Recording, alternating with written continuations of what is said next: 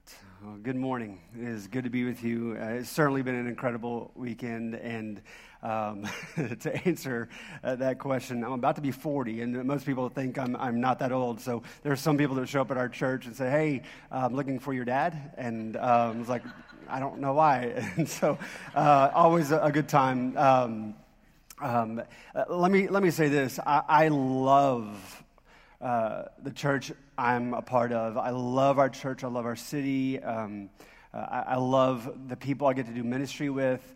Um, and, and I don't often actually leave on Sundays or weekends because I just have such an affection for that group of people. Um, let me just encourage you and let you know something. Uh, your student ministry team is out of this world. And, and it's not just part of my, it's true. Um, it's not just something that I'm supposed to say or I feel like I'm obligated to say. If I didn't feel that, I just wouldn't say it and I'd just start preaching. Um, I, you need to know I have I have been treated with such hospitality by your church and such kindness and being freed up to just be a part of this community this weekend. Um, so when you see them, tell them thank you. Even if you don't know what it's for, just say thank you for serving so faithfully because they are absolutely humble and faithful uh, to the gospel. If you have your Bibles, go ahead and grab them. Uh, we're going to be looking at Philippians chapter 1 and chapter 2.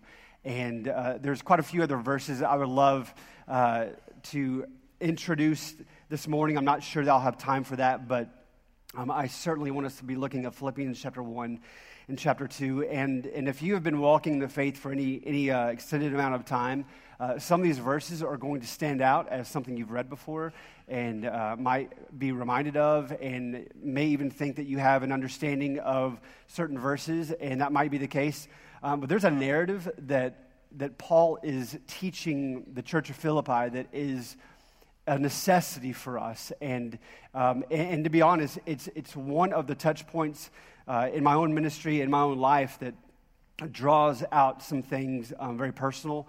And um, one of the things that we've been challenging the students and uh, adults with throughout the weekend is just this reminder of the call to Christ and being a Christian um, is an invitation to a lot of things, obviously, to joy, to peace, um, uh, to, to uh, wisdom, and, and to clarity, and to hope and redemption. Uh, these are the words that we typically kind of move toward when we think about what we receive when we become Christians. But th- there's another part of the equation. When you come to Christ, it's an invitation to a lot of things that to your flesh are very unwelcome. And, and one of those things might be uh, to be misunderstood.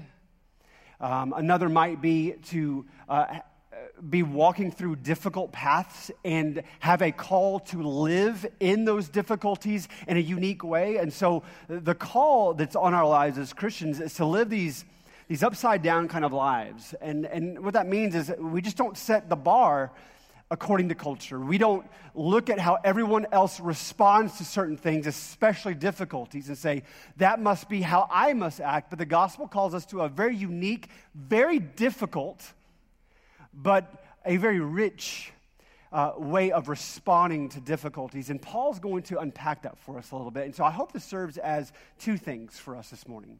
First, an encouragement. Uh, because uh, I think the statistics are 100% of us in some way, shape, or form, have, are, and will go through suffering. and so I hope that this morning serves as some kind of um, almost aloe vera to the soul. I also hope that we leave this morning feeling challenged and really cause to give thought to how we're responding to our suffering. And this is what Paul is going to be addressing. And so, Philippians chapter 1, I'm going to. Um, scoot through a few different passages here to make sure we understand what he's driving at in chapter 1 and then get into chapter 2. Let's start reading this. Verse 12 through 14 of Philippians chapter 1. This is Paul's words to the church. He says, I want you to know, brothers, that what has happened to me has really served to advance the gospel. So that it has become known throughout the whole imperial guard and to all the rest that my imprisonment is for Christ. And most of the brothers, having become confident in the Lord by my imprisonment, are much more bold to speak the word without fear. And so the way he starts chapter one, even before this, is his normal salutation. So when you read two thirds of the New Testament, Paul wrote it. and so he typically starts out with the salutation of um, greetings, grace and peace be to you. Even at the beginning of this book and this letter, he starts by saying, I am confident that the work that Christ has begun in you, he will carry on to completion until the day of Christ and his return. He starts out with a bang of encouragement and edification. And then he, he lets them know how he's doing. Now, if you can't tell, he's writing from a place of trouble and a place of frustration and suffering. And what he wants us to know before anything else, he says, this suffering is not wasted. I'm not suffering for suffering's sake. Because that's typically the way the world views suffering is we all go through suffering, so we just have to deal with it and grin and bear it and just push through it. But he says, God has, by grace, given me this opportunity to suffer because here's the thing the stage of suffering is the most dynamic stage for presenting the gospel to the world. When you are healthy, when you are fine, when you are feeling great, that is still a great stage to present the gospel, but there is a unique sense of hearing and watching that people give to you when you suffer in the midst of trusting Jesus. Because suffering has a way of exposing things that nothing else does. Is this true? personality can't hide suffering, right? Um, your, your ego can't hide suffering. Um, nothing can hide suffering. When you are suffering, the true heart of you is exposed. And so there is part of the equation where it is difficult and we hate it and we beg Jesus to br- take it away. And I think that's right, true, and good. And there's another reality which, by his sovereign hand and his infinite wisdom, he has so chosen for us to walk through particular sufferings. And I want to make sure we're clear on that because we're not slaves to um, this idea of what Satan wants to do to us. But if you go back and look at 2 Corinthians 11 12, where Paul declares about his own sufferings, he says those sufferings, though they were sent as a tool for him. They are a tool of Satan, certainly, but they are meant to make him humble. There's only one person that wants you to walk in humility. Who is that? That's God Himself.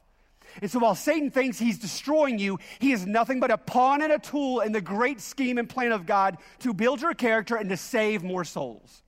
So, suffering, we can sit here in confidence going, no matter what it is, I'm not a victim to something. God, by his gracious hand, is actually guiding me through something so that I will become more like Christ and others might see that he is still good in the midst of my hardship. That's good news for us. And that's what he's telling the church of Philippi. He's saying, Look, I'm in prison, and let's just be clear, I don't like it. like sometimes we have this idea that he's this unbelievably godly soul, and Paul saying, I love to suffer in prison. This is actually my number one choice. Um, it's not true. He, he, he despises it, but he says, Here's the results of my imprisonment people are being saved people in the imperial guard, the ones who actually captured me and have tortured me, are now coming to faith because of my faith, as messy as it is, in the midst of suffering.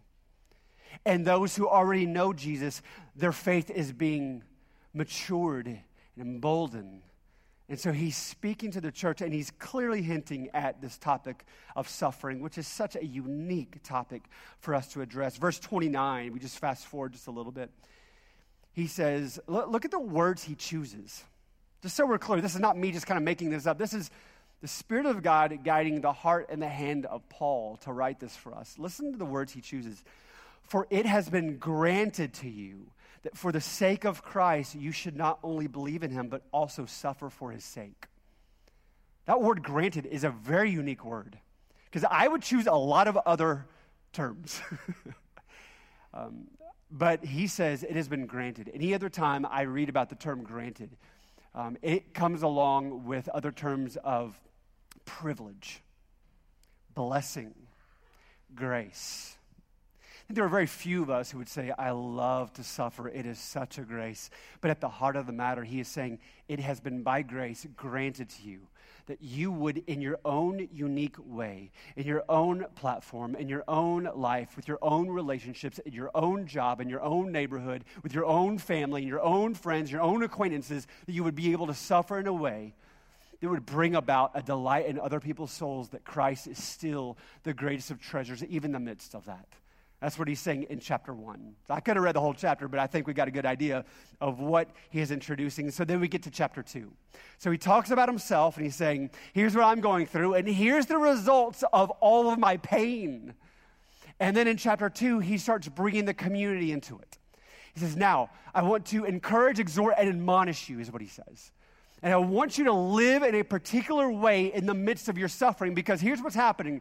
The church of Philippi are going through very unique sufferings, just like you and just like me. And I'll share some of that in just a few moments. But we are all we are all participants in the story of suffering, are we not? He says this in chapter 2 verse 1 through 4.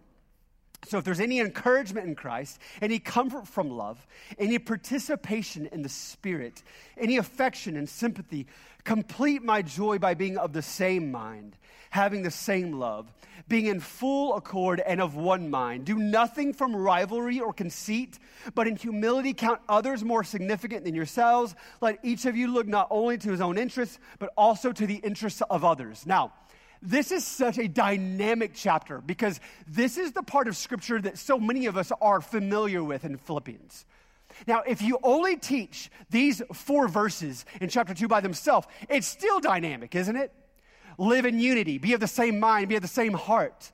Uh, don't consider yourself first. Consider others first. Lay your life down. Surrender. Walk in humility, submission to one another. This is how the body should live. Now, if that's what we're teaching in itself, that's already difficult and powerful. But you have to think in context of these two chapters. Not only is he saying that the upside down call to our life is to live this way, but listen closely, regardless of age, regardless of history, he says, Suffering is part of the human condition, and certainly for the Christian. Uh, there is a unique suffering that Christians go through because we are trying to be faithful in the midst of it. In the midst of your suffering, live this way. And I read that and I'm like, thank you, Paul, for your wise words. Not a chance. Not a chance. I know how I typically suffer. And those are not the verses that describe my existence and my suffering, right? I have a hard enough time considering other people anyway. You're saying in the midst of my suffering that I am to serve others because what I've been conditioned to think is in my suffering, it's my season, my time for everyone to come to me. Everyone serve me. And there's certainly a time and place for that, but he says, Oh, what a powerful declaration and demonstration of the gospel of Christ that when you are weak and you are in the mysterious of places and when you are in those dark seasons, that still you are considering others, it blows people's minds. It blows people's minds. Because what they would assume is that you would deal with your suffering like the rest of the world, which would be demand everything as opposed to, I still want to wash your feet in the midst of my own pain and hurt and doubt and faithlessness and struggle. So, what he's putting before us, let's just be very honest about this. Possibly the most difficult call for the Christian. So, I chose to preach about it this Sunday morning. here's why. Um, I don't want to preach on it just because it's difficult. I, I want to preach about it because the reward is so strong and twofold. For our own soul, we, we find so much joy when we continue walking in this uh, submitted, surrendered way, even in the midst of our hardship. But secondly, because it is the most pronounced way that people come to faith. Our faith is built upon a perfect man, the God man, who died I mean, our faith is built upon suffering. Our encouragement, you know why? Uh, we talked about this this past week. You know why we all love the Psalms? Students, you'll remember this. But we love the Psalms because, not because they're beautiful, they're ugly. Have you read them? They are truly what we describe as schizophrenic in the soul. They are David saying, I love you, I love you, I love you, you're beautiful. And then a Selah moment. I don't know if you're that trustworthy. I don't like you. I don't want you. I'm leaving, Selah. I take it all back. I love you, Selah. No, I take that back, Selah. I take it all back. That's why we love the Psalms. That's why we love the scriptures, because we can identify with people wrestling through hardship, suffering, and questioning all kinds of things. And that's why we read the scriptures and go, oh, I'm so encouraged, because Jesus went through this, because Paul went through this. So, in some degree, we're rejoicing because of their suffering, because we feel like we have someone who understands us. So, we are, in some way, shape, or form, people that identify with suffering in a very unique, unique way. There's a couple typical ways that we respond to suffering. And when I say suffering, it could be anything. Um, it could be physical, um, it could be disease, um, it could be um, illness of the heart and the mind. It could be rejection, depression. It could be isolation. It could be um, feeling unwanted. It could feel uh, anxiety, overwhelmed. It could be anything, right? Suffering has all kinds of friends. Um, there's a couple of go to ways that we respond. Very important to think through because if we can think about this, we can understand the way we typically respond to these things. When hardship comes our way, we typically respond with either self exaltation or self preservation, right? Um, and we might even feel justified in both of them. But if something happens to us or we go through a season that's difficult, um, we'll either respond with, um, How is this even fair?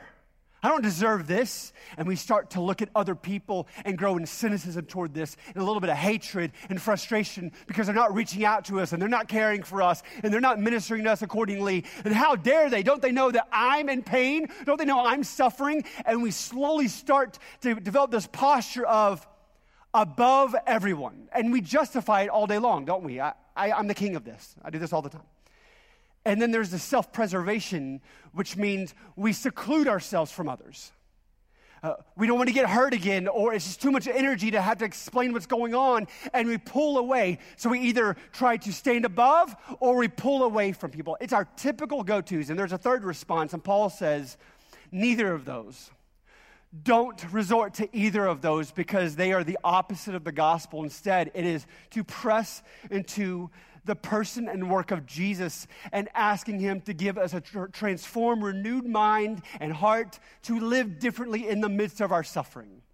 And that sounds beautiful. It sounds like a great song to sing, but how in the world do we do this?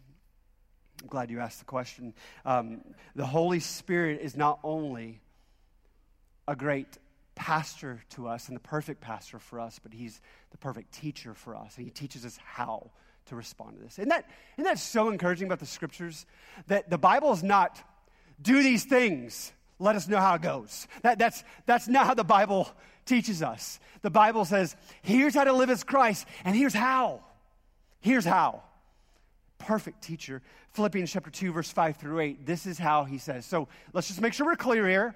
He says, I've been through suffering. I'm seeing God move because of it. Um, you're going through suffering and you will go through suffering. Then in chapter 2 says, and you need to have this mindset of preserving unity, loving one another, submitting to one another, surrendering to one another, uh, uh, fight for oneness. And here's how you do it. Verse 5 through 8. Have this mind among yourselves, which is yours in Christ Jesus who, though he was in the form of God, did not count equality with God a thing to be grasped. Um, you need to underline that word grasp because that, that, is, that is the word that makes this thing, this thing go.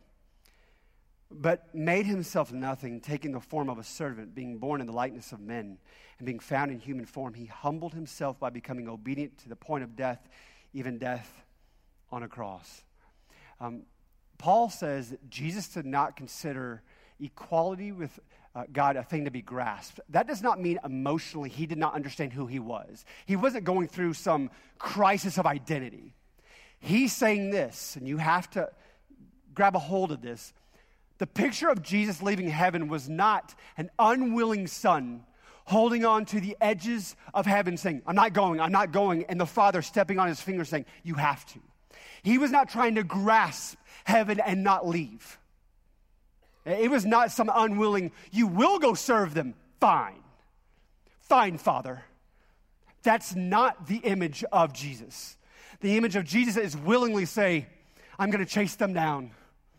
To lavish them with grace and love and they're going to spit on me. They're going to hate me, and they've done nothing to deserve it. And I'm just going to just completely consume them in my kindness and my salvation and my redemption. he says, if that's the mentality and the behavior of Jesus, since we, he is our king, he says, set your mind on that. Think about his sufferings. Think about the way he responded. Think about the way he perfectly dealt with the greatest of difficulties, difficulties we will never even understand. He says, and when you think upon that instead of just thinking about your hardship, but think about Jesus and his grace and his mercy and his kindness and his preserving of unity for the body in the midst of his own infinite struggle, it starts to do a work in your own heart. Because what we typically do is we stop and we ponder for hours and days and weeks and months about, look at my struggle, look how hard things are. But Paul says, if you do that, you will find yourself in self uh, exaltation or self preservation. But if you stop and you study the scriptures and let the Spirit of God just bring the narrative and story of the heart of Jesus from his own struggle, your heart will become like his. That's what makes the Bible so utterly unique. It's not just words to be read, they literally jump off the pages and tattoo themselves into who we are. They change the actual way we think, feel, and live. The beauty of the scriptures, yes? So much more than what we are accustomed to. So, I'm going to spend these last 10 minutes answering really this question of what are the most common temptations that we were, we're going to face in the midst of our suffering. So, so let's just stop for a moment, take a deep breath. Because we're talking about suffering. we're talking about hardship. It doesn't, it doesn't naturally feel encouraging, um, but it will and it should. But I think what we have to do is be very aware of the way we typically respond in the midst of our hardship.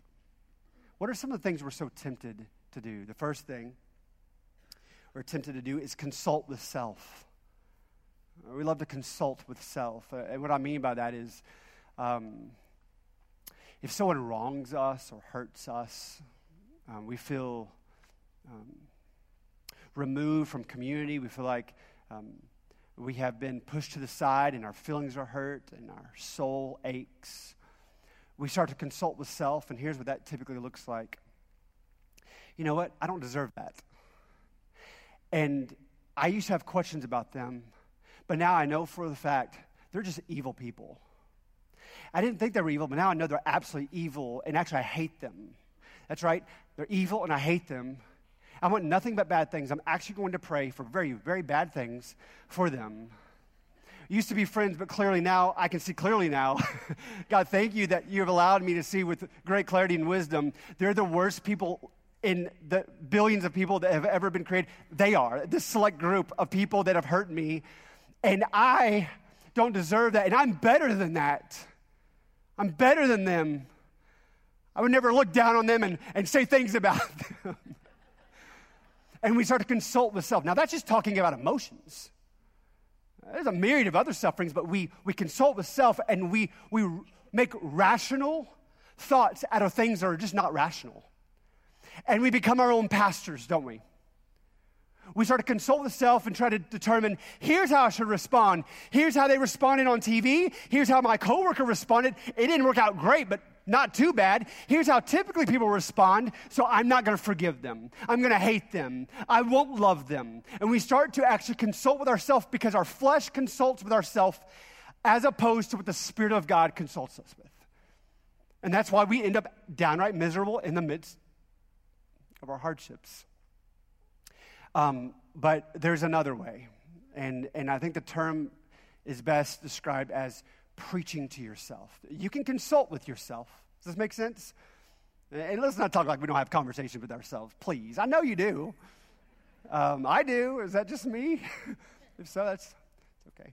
Um, but there's a preaching to self that has to happen. Uh, Martyn Lloyd-Jones, this great, great pastor from many years ago, he, he had this quote. Just listen to this quote. Um, most of our unhappiness in life is because we listen to ourselves rather than talk to ourselves. We sit around and we grumble and we murmur. We listen to ourselves grumble and murmur instead of saying, Self, God will take care of you. Self, God causes all things to work together for good for those who are called according to his purpose, for those who love him. Self, nothing can separate you from the love of God, which is in Christ Jesus. Self, cast your cares upon the Lord and he will care for you. Self, God is in control. That's called preaching to yourself. And the only way you can do that is if you're immersed in the Word of God to know what to preach to yourself. So when you are wronged, or when you're in pain, or when you are forgotten, you go to the Word of God and you be reminded of yourself of saying, Self, some of you think I'm crazy. Self, here is what's real. Trust in the sovereign provision of Jesus don't give in to the way you want to fight back. Respond with grace, respond with forgiveness, respond with trust, because it is what sets your soul free and will change them. There is a preaching to self as opposed to consulting with ourselves. Does that make sense? Secondly, um, we typically avoid biblical community. We typically avoid biblical community. We, we, that's hard to do anyway. We don't we're not naturally a, a, a trusting people. but when we go through hardship, we feel like day after day, they don't get me. They don't know my struggle. They don't understand me. They're just going to annoy me with some kind of like antidotes that won't work. And, and, and, you start to pull away slower and slower. And, and what Paul's saying is in the midst of your hardship, all the more, fight for unity and community with one another. Because your flesh will want to tear apart. And it doesn't mean you just want to tear each other, it means you want to tear apart from others. And you will find yourself very, very isolated. Third, um, this is not a temptation of necessarily a bad thing, but exclusively it can be a bad thing. Um, in the midst of our suffering, we have a temptation to only beg Jesus to take away the pain and nothing else. Is praying that God would remove struggle and hardship a good thing? Absolutely. We see it throughout Scripture. Uh, it's actually a good thing, you bet. But we also have to know that there's a chance He won't. I don't think we, we say that to each other enough because I think we're afraid to say that's a lack of faith. No, it's not. Um, I'll share with you in just a moment as we close, but this has been part of my own story. Uh, there is one aspect of our flesh that says, I just want this whole thing to go away. I want everything fixed. We almost kind of throw some internal tantrums unless it happens. But what if that season that you're in is not just another month, but it's another year? What if it's five more? What if it's 10?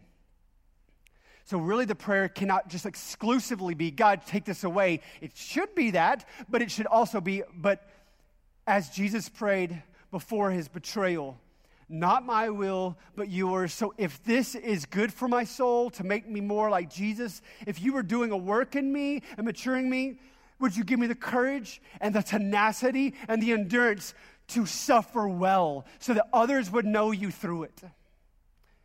It can't just be exclusively taken away. It's, but if you don't, would you please do a work in my heart in the midst of it? Um, I'm not an expert in this subject, and I'm certainly not someone who stands from a mile away looking at the subject and just says, here's how you should. Um, uh, we've had a, really unique set of, of struggles, as we all do in our lives, right? In this room, we all have our unique set of pain and struggles. Um, I've battled depression uh, a large portion of my life, um, still do, still visit that place quite often. Um, it's an ongoing battle. Um, I, uh, my, my wife has gone through, as I shared with the students, um, she's gone through many miscarriages over the course of, of our marriage and, and watch um, just the toll that took on her own soul and mine, but hers specifically. Um, the one that has really stood out to me in the last four or five years um, has been my physical health. Um, I have always struggled to some degree or another um, with illness, and, and um, I've seen doctors after doctors after doctors from high school, college, in my 20s, um, trying to figure out what was going on, test after test. Kind of just gave up like, man, guess I'm, this is just what normal life is, just to feel like you have the flu every day. um, about four years ago, after our nine o'clock service. Um, I was on the stage and I, my heart was, was, racing all weekend and all morning. And it wasn't anxiety. It wasn't some kind of, you know, I'm afraid of being in front of people. I'm too comfortable, unfortunately, in front of people. Um, my, my heart was racing. I, I couldn't breathe. And I was struggling all weekend with this. And It was just getting worse. Um, when I finished um, uh, praying, I got off stage, walked straight to the side into the back um, room that we were sitting at in between services, and I texted a friend saying, Hey, there's something wrong with me. I need a nurse or a doctor. There's something not right. Um, I started going blind, um, and I went numb over my whole body, and then I, I collapsed. Um, they, they, um, we had a cardiologist present, which is, that's a big win. And uh, of all the people, like, we brought you a cardiologist. I'm like, this is, you're really killing it today. Thank you. And so he came in and uh, said my heart rate was over 240, 250 beats per minute, and says that you actually should not um, actually be here breathing still. Uh, they shoved me in his car, raced me to the hospital. I spent the next 10 months in and out of hospitals. Um, I did not work for a year. Didn't um, get to walk around on my own for four months. I would collapse every time I would stand up. Um, uh, labs would come back and they were confused. And um, now, three and a half, four years later, we've gotten to a place where we've understood that I, have had a, a, muscle disease I was born with that they just discovered just now, just four years in. Um, and now it's starting to make some sense. But I, I'm just going to be honest with you. Those 9, 10, 11 months were the loneliest, darkest, most deserted moments of my life. Um, I couldn't serve the way I was accustomed. I certainly couldn't preach. Um, I couldn't jump on the trampoline with my kids. I laid in bed. Um, I spent weeks and weeks in hospitals in Austin, Houston, back to Austin. Um, and so much physical pain, right? And this is not a sympathy card. This is just like, if you're going through things like that, I can identify. Um, one of the things that still stands out is I go through, uh, my muscles these huge knots, almost like uh, baseballs in my legs, where they almost have to be hit to be removed. Um, I, I, still deal with these things. Uh, again, this is not, hey, everyone listen to my story and come, I need a group hug. It's not my, that's not what I'm saying. I'm just saying I'm a fellow sufferer. And I'm also someone who understands what it means in the midst of suffering to consult with self and to only beg Jesus, take it away, uh, and nothing else matters right? And to isolate from community and to judge other people for not ministering the way I think they should be ministering to me because don't they know what I'm going through? And being frustrated with my wife for not perfectly understanding me, for judging my kids who want me to jump on the trampoline. Don't you understand? Daddy's sick. Y'all are the worst people.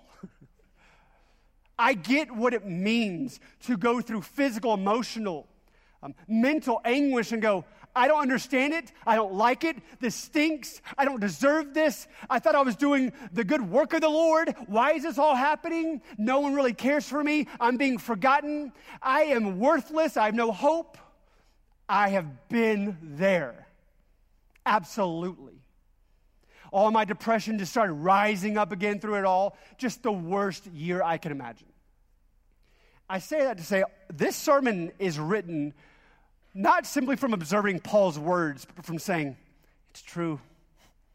This is how we typically respond.